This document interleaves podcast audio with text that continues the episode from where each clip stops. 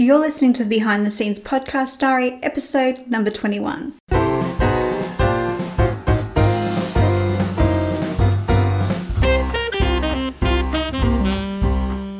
Welcome to Amelia's Behind the Scenes podcast diary, an exclusive look at the behind the scenes misadventures of a 30 something thriller writer. Discover how close she is to releasing her latest novel, hear exciting details about upcoming writing projects, and discover the lessons she has learned along her writing journey so you don't have to make the same mistakes. You can find the episode show notes and lots more information at ameliahay.com forward slash podcast forward slash BTS.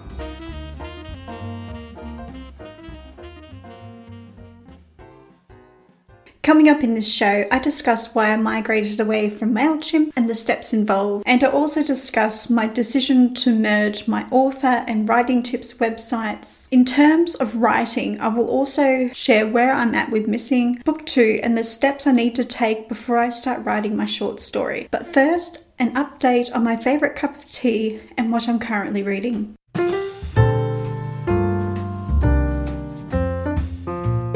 As I'm recording this episode of the podcast diary, I'm drinking a cup of jasmine tea by T2. One of the reasons why I love drinking jasmine tea is because of its delicate flavour. It's not too overpowering like some of the other types of green tea. Today as I'm recording this episode, it's 11:43 a.m. on a Thursday, and this is my second cup of green tea for the day. I usually have a cup of sencha tea with my breakfast. So realistically, I've only got one more tea left before my usual caffeine sensitivity kicks in.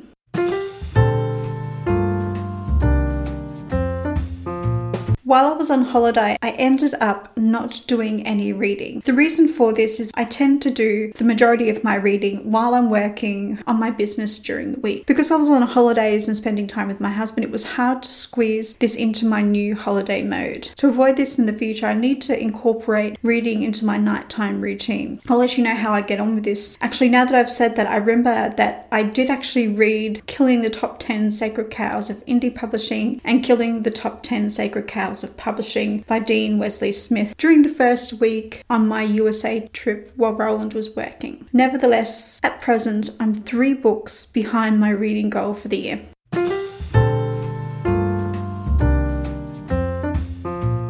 As of last Thursday, I started reading The Temple of the Gods by Andy McDermott while attempting to catch up on my task list for my author and coaching businesses. At the end of last week, I reached the 49% mark of the story in the Kindle Whispersync for Voice edition. I know not everyone loves to be read to, but obviously I don't have that issue. The Temple of the Gods is the eighth book in the Wilde Chase series. At this point in the series, the discovery of Atlantis has already occurred, which is starting to encourage me to purchase the previous books in the series. Even as I say this now, there's a part of me that wants to open Amazon and search for those books. What can I say? I'm a sucker for an archaeological thriller, which leads me to point out that I'm trying to get familiar with the series so I can start writing the first book in my Maximilian Nichols thriller novels. Yes, I want to write two types of thrillers at once.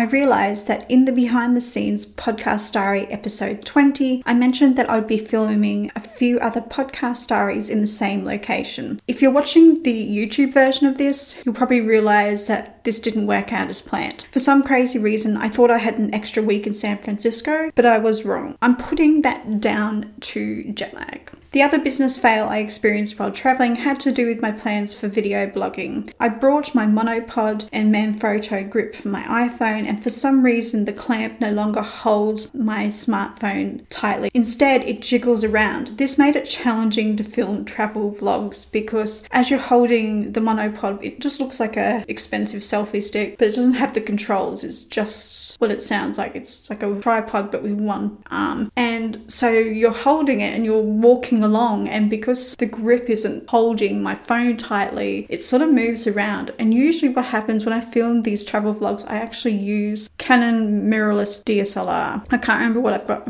what model I've got, but it has like a flip up screen and I can see everything and I was a genius and left it behind. While packing earlier in May, I thought I made a great decision to not bring my mirrorless DSLR, but I now regret this choice. So that was another lesson learned. During May, Roland and I spent 10 days in San Francisco, 5 days in Los Angeles, and the weekend in Vegas. After that, we spent 3 days in the super hot and humid Miami, followed by 7 days in New York before boarding a plane to fly back to London. Upon arriving in London, we spent the day recovering, unpacking, and packing a small suitcase for our trip to France for the weekend. The France trip was to meet up with family for the baptism of Roland's youngest nephew. At the end of all of these trips, I ended up putting on a bit of extra weight and developed three blisters on my left foot due to all the walking around Miami and New York. And the blisters were massive. My left foot is a disaster right now. I'm so scared to to wear open toe shoes. It looks so disgusting. But thankfully it's not yet summer in London. It's still sort of winter. Sort of maybe not winter weather. It's it's still sitting around it's under 20 degrees Celsius. I can't remember what that is in Fahrenheit. Sorry people. For those of you who are curious, over on my blog at ameliahay.com forward slash BTS021, I will share photos from San Francisco, Los Angeles, Las Vegas, Miami, and New York.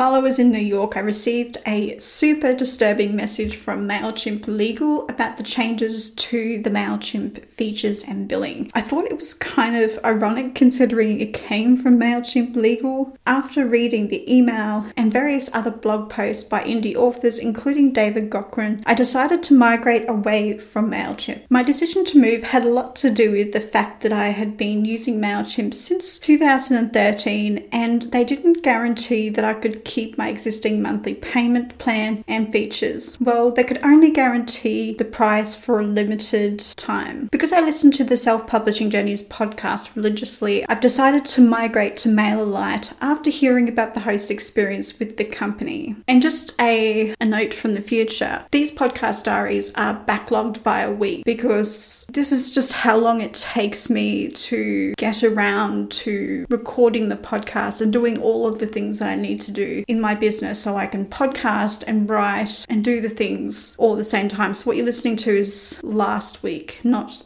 the current week, if that makes sense. So, since I wrote the script for this, I wrote the script while I was doing all this migration, and I started using it immediately. I'm still to I'm still using both MailerLite and Mailchimp because I've been forced to. My um, open rate is better with MailerLite, and I'm quite surprised because I chose MailerLite knowing they had issues last year to do with their service servers being listed as I think for a while. I think some of their servers service servers were listed as spam. I think they must have sorted the issue out with the various email providers like Gmail and all the others. So I went in this knowing they had those problems, and there was also a problem where you could accidentally send stuff to your unsubscribes, and I was like, ooh. So there, they were issues. I, I went in with open eyes knowing that it wasn't perfect, and no program is perfect. But I was surprised because I thought, okay, I'm gonna, I may struggle to get the open rate, but they're actually better. So I'm a bit confused. Not confused. It's I expected. I guess this is another hope for the best, expect the worst type of thing, and I'm pleasantly surprised actually. They've clearly figured out the issues since I think this happened towards the end of last year. Maybe I'm not 100% accurate. I remember hearing about it a lot because I listened to a few other news podcasts, and this came up in that.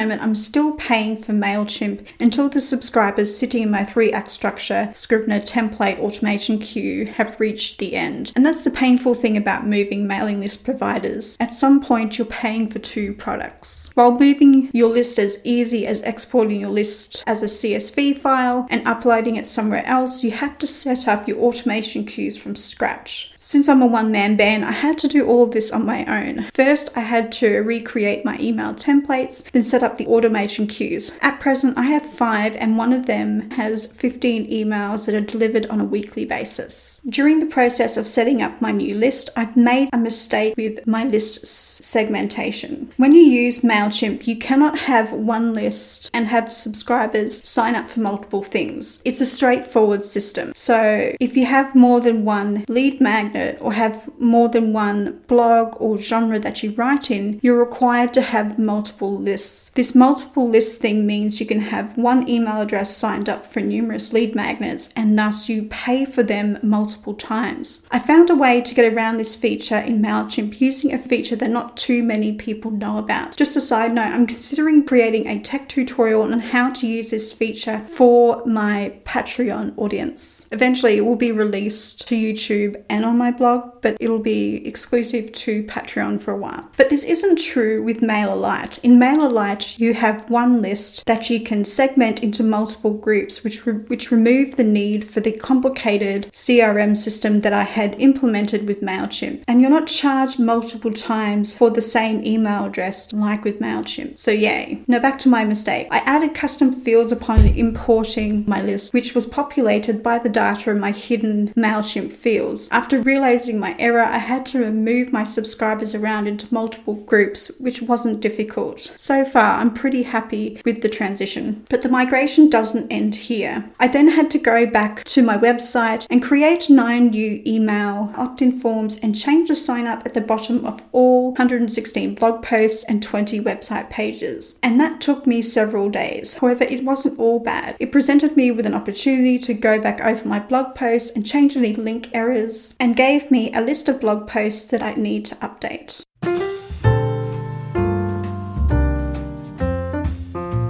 During the first week of my USA trip, I decided to merge my author and authorpreneur websites together. What prompted this was I got tired of maintaining two websites and blogs. I tend to focus more on the authorpreneur blog and podcast website because it's a, because it's larger and I tend to forget about my author website and blog, which is for marketing purposes. Because I use the Divi theme, I have the option of having two blogs on one website. Technically, I don't have two blogs. This appearance is achieved through categorizing the various types of posts and creating blog pages that only display posts in a in a specific category. As a result, I have three blog pages one for the podcast, the Authorpreneur blog, and the behind the scenes author blog. I also have a blog post page for season one and another for these diary episodes. So that's five blog pages, not two or three.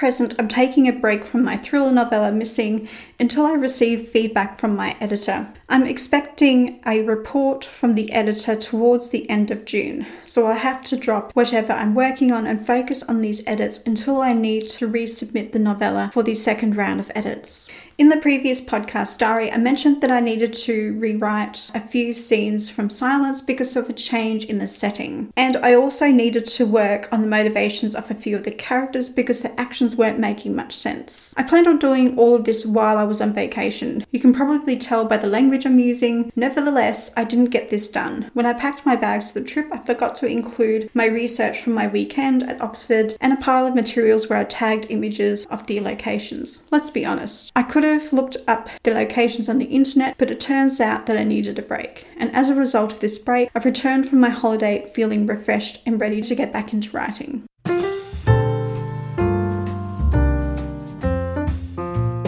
Since I've returned from France, I've made a bit of progress on my short story. How much, you ask? I'm Excited to announce the working title for the story is The Lawn. Essentially, this short story will be an Easter egg for missing. There's a brief reference to the event that occurs in this short story towards the end of Act 1. In the final version of the ebook and paperback, the reader should notice a footnote with a link to get the free short story, as well as a sign up page at the back of the book. The Lawn is about an art theft gone wrong. James Lalonde is at the Carmichael estate having afternoon tea at the request of Alistair Carmichael, who wants to show James his private art collection before it's open to the general public. Alistair is hoping to drum up interest through the Northampton Tribune newspaper. But the painting goes missing and something unexpected turns up on the front lawn. So far, I've figured out what painting goes missing and how much it's worth, and why the painting is stolen. It's actually a real painting that is sold in auction to an unknown buyer around the time the story takes place. I'm super excited that all of these elements are lining up. This week, I need to start writing the first draft, which should be somewhere between 8,000 and 10,000 words. After this, I will need to revise the short story and then decide what type of editing I will need and whether I want to hire a professional beta reader.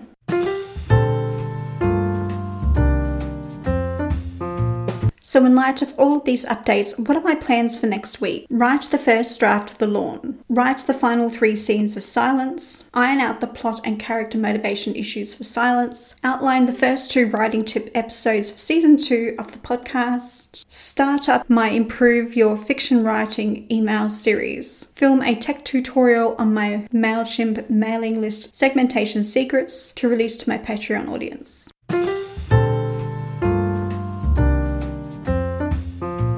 Next week, I will let you know about my progress on my short story, The Lawn, my revision plans for the short story, and my decision about whether I will hire a professional editor and a professional beta reader for The Lawn. Thanks for listening and happy reading and writing, everybody. Thank you for listening to Amelia's Behind the Scenes podcast diary. If you love this episode, then hit the subscribe button and leave a review on your favourite podcasting app. I'm your host, Amelia, and I'll see you next week for another diary episode.